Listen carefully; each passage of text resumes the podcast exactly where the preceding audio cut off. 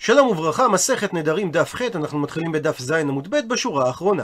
הגמרא מביאה מימרה נוספת, ואמר רב גידל אמר רב. הפכנו דף. מניין שנשבעים לקיים את המצווה, שנאמר, פסוק בתהילים נקרא בפנים, נשבעתי ואקיימה לשמור משפטי צדקך. הוא מסביר הר"ן שהגמרא מבינה שרב גידל בא להשמיע לנו, שאדם יכול להישבע על דבר מצווה, כשם שהוא יכול להישבע על דבר הרשות. ומשמעות הדבר, שאם הוא לא יקיים את המצווה, הוא יהיה חייב להביא קורבן שבועה, שזה קורבן עולה ויורד שמושפע מהמצב הכלכלי של האדם.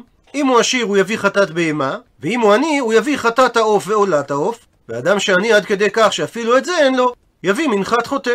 ומקשה על כך הגמרא, והלא הוא כבר מושבע ועומד מהר סיני הוא, שהרי לקבלת התורה בהר סיני יש תוקף של שבועה לעם ישראל, אלא אומרת הגמרא, הקמא שמלן, בא רב להשמיע לנו, דשארי ללאינש לזירוז נפשי. דהיינו, שדבר הגון הוא להישבע לקיים מצווה, ואפילו הכשרים שנמנעים משבועה, נשבעים הם בכך, שנאמר נשבעתי ואקיימה. כלומר, כך דוד המלך היה עושה. ומביאה הגמרא מימרה נוספת, ואמר רב גידל אמר רב, האומר אשכים ואשנה פרק זה, או אשנה מסכת הזו, נדר גדול נדר לאלוהי ישראל. הוא מסביר הר"ן, שאומנם נקט רב לשון של נדר גדול, אבל בעצם הכוונה לשבועה. כי לא ייתכן לומר שכשהוא אמר אשנה פרק זה שמדובר על נדר, שהרי ההגדרה של נדר זה שאדם אוסר חפץ על עצמו, ואדם לא יכול לנדור נדר שהוא יעשה משהו. לכן בהכרח מדובר שהאדם נשבע, וכך גם מצינו במקומות נוספים, שקוראים לשבועה נדר. ומקשה על כך הגמרא, והלא מושבע ועומד מהר סיני הוא. הוא מביא המפרש במקום שתי אפשרויות להסביר היכן האדם כבר מושבע על לימוד תורה. אפשרות אחת, דכתיב ושיננתם שצריך האדם לשנות בתורה.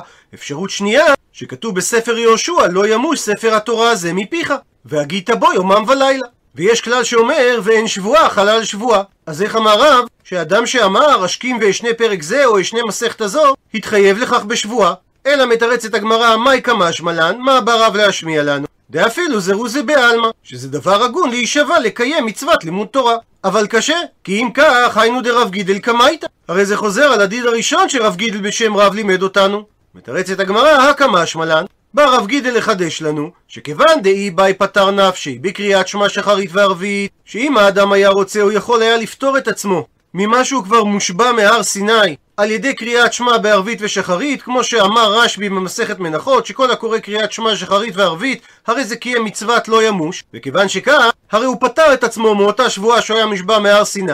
אז משום אחי חי שבועה עלי. לכן כאשר הוא קיבל על עצמו ללמוד דברים נוספים, חל עליו שבועה לגמרי, ואם הוא לא יקיים את זה, הוא יהיה חייב קורבן שבועה. ואומר על כך הר"ן, שלא מסתבר לומר שעל ידי קריאת שמע בערבית ושחרית אדם נפטר מחובת לימוד תורה, שהרי חייב כל אדם ללמוד תמיד יום ולילה כפי כוחו, כמו שאומרת הגמרא בקידושין ושיננתם, שיהיו דברי תורה מחודדים בפיך, שאם ישאלך אדם דבר שלא תגמגם, אלא תאמר לו. וודאי שעל ידי קריאת שמע שחרית וערבית, אדם לא יכול להגיע לכך. אלא מכאן מביא הר"ן הוכחה, שכל דבר שנלמד מדרשה, אפילו שזה חיוב דאורייתא, בגלל שזה לא מפורש בפסוק, הוא לא נקרא שהוא מושבע ועומד על כך מהר סיני, ולכן אדם יכול להכיל על הדבר הזה שבועה נוספת. ולכן, אם אדם רוצה, הרי הוא יכול לפטור את עצמו ממה שהוא מושבע ועומד על הר סיני, על מה שכתוב בשוכבך ובקומך, על ידי שהוא קורא קריאת שמע שחרית וערבית. ולכן, כאשר הוא קיבל על עצמו לשנות פרק מסוים ומסכת מסוימת, חלה השבועה עליו, לגמרי אפילו לעניין קורבן שבועה. וממשיכה הגמרא, אמר רב גידל אמר רב, האומר לחברו, נשכים ונשנה פרק זה, עליו להשכים, שנאמר, פסוק ביחזקאל נקרא בפנים, ותהי עלי שם יד אדוני, ויאמר אלי, קום צא אל הבקעה, ושם אדבר אותך. ואקום ואצא אל הבקעה, והנה שם כבוד אדוני עומד, ככבוד אשר ראיתי על נהר כבר, ואפול על פניי. ולומד מכך הר"ן שני דברים. דבר ראשון, שבקבלה בעלמא אדם מתחייב לדבר מצווה. שהרי לא נאמר כאן שהוא הזכיר לשון נדר או שבועה, ולמרות זאת, עצם זה שהוא אמר לחברו נשכים ונשנה, זה מחייב אותו. באופן דומה למצוות צדקה, שאדם שמקבל על עצמו לתת צדקה, חייב לתת אותה, כמו שכתוב בפיך, ודרשו זאת צדקה. והוא הדין לקבלה לכל דבר מצווה. דבר נוסף לומד הר"ן, שעל היוזם להשכים לפני חברו, כמו שעשה הקדוש ברוך הוא ליחזקאל. שכיוון שאמר האדם לחברו נשכים, הרי קיבל עליו שיהיה הוא מעורר בדבר, כשם שהוא מעורר מעכשיו. וחוזרת הגמרא לעסוק בענייני נידוי. אמר רב יוסף, אדם שנידוהו בחלום, צריך עשרה בני אדם להתיר לו. מסביר הר"ן, לפי שייתכן שבשליחות המקום נתנדה, לכן הוא צריך עשרה שיתירו לו את הנידוי, כי שכינה עמהם. הוא מסייג רב יוסף, והוא דתנו הלכתה. כלומר, שמדובר על עשרה בני אדם שמלמדים לאחרים. אבל אם מדובר על עשרה שמתנו ולא תנו, לא. אבל אם מדובר על עשרה שלומדים לעצמם ולא מלמדים אחרים, הם לא יכולים להתיר לו את הנידוי מהחלום, כי הם לא נחשבים חשובים כל כך. גרסה נוספת מביא הר"ן, שאם מדובר על עשרה אנשים דתנו הלכתה, כלומר שהם יודעים ללמוד גמרא, הם יכולים להתיר לו את הנידוי, אבל מתנו, כלומר הם לא יודעים גמרא אלא רק משנה, אז הם לא יכולים להתיר לו את הנידוי. ואף על פי כן, ואי ליקא דתנו הלכתה, ואם אין כאלו עשרה אנשים, אז שיאסוף עשרה אפילו מתנו ולא תנו.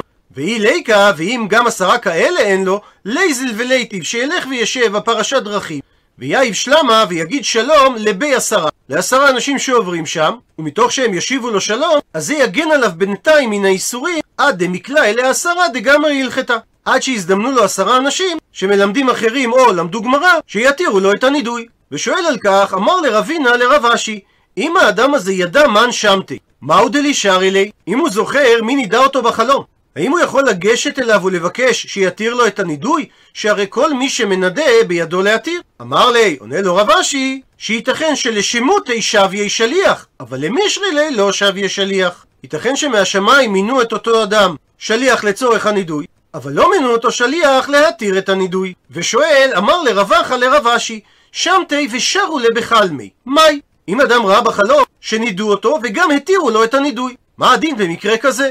האם הוא עדיין צריך לחפש עשרה אנשים שיתירו לו את הנידוי? אמר לרב אשי לרבחה, כשם שאי אפשר לבר בלא תבן, כפי שאין מצב שהתבואה נקייה ואין בה תבן שזה פסולת, הפכנו דף, כך אי אפשר לחלום בלא דברים בטלים. ולכן יש חשש שאולי מה שהוא חלם שהתירו לו את הנידוי, זה התבן, זה הדברים הבטלים, ולכן הוא עדיין צריך לאסוף עשרה אנשים כדי להתיר את הנידוי. הוא מספר את הגמרא, רבינה הווה לנידרא לדביטו. אשתו נדרה נדר, והוא לא הפר לה את הנדר בו ביום שהוא שמע אותו. עתה לקמי, אז הוא בא לפני דרב אשי, אמר לי ושאל אותו, בעל, מהו שיעשה שליח לחרטת אשתו?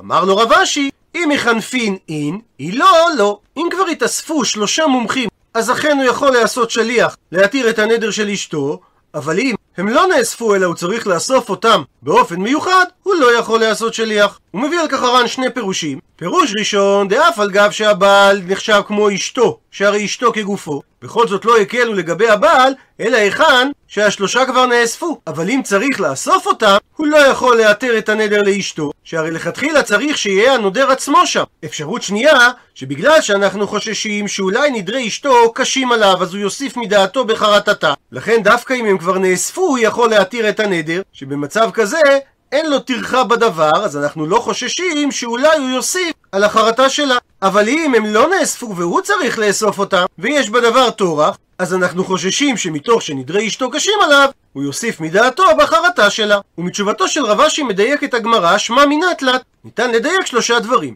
שמע מן הדבר ראשון, שבעל נעשה שליח לחרטת אשתו.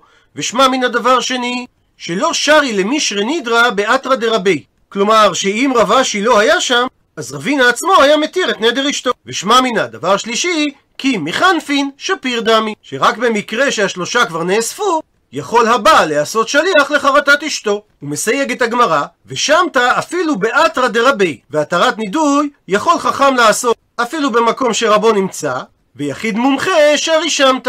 מסביר הר"ן, כל שהוא חכם מובהק ובקיא בהלכות נדרים, אף על פי שאינו סמוך, מותר לו להתיר נדר ונידוי. ואגב כך שהזכירה הגמרא בדף הקודם, שמי שמזכיר שם שמיים לבטלה חייב נידוי, אמר רבי שמעון בר זביד, אמר רבי יצחק בר טבלה, אמר רב חייא אריכא דבי מבית המדרש של רבי אחא, אמר רב זירא, אמר רבי אלעזר, אמר רבי חנינא, אמר רבי מיאשה, משמי דרבי יהודה בר אילאי.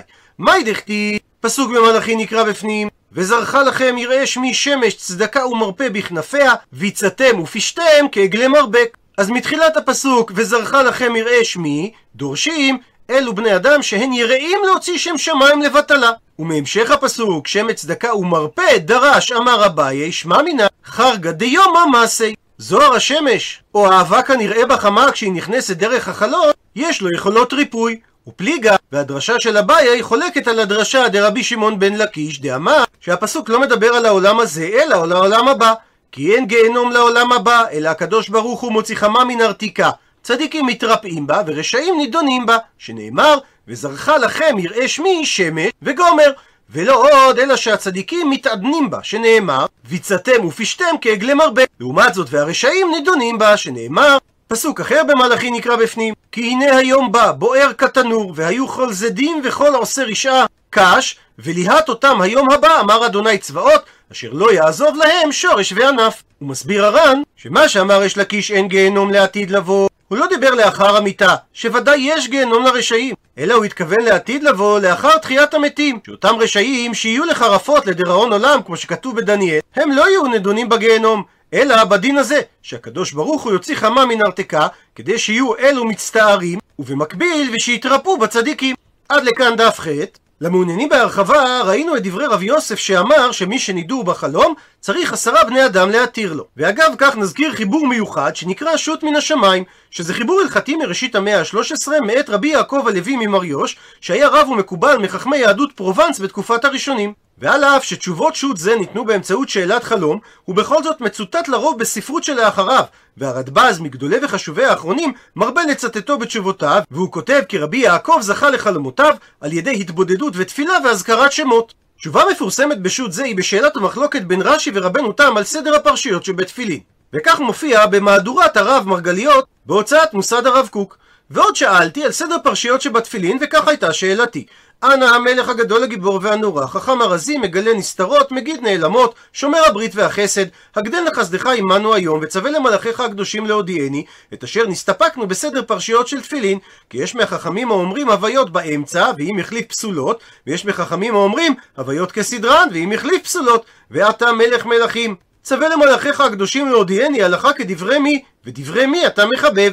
והשיבו אלו ואלו דברי אלוהים חיים, וכמחלוקת למטה כך מחלוקת למעלה. הקדוש ברוך הוא אומר הוויות באמצע, וכל פמליה של מעלה אומרים הוויות כסדרן.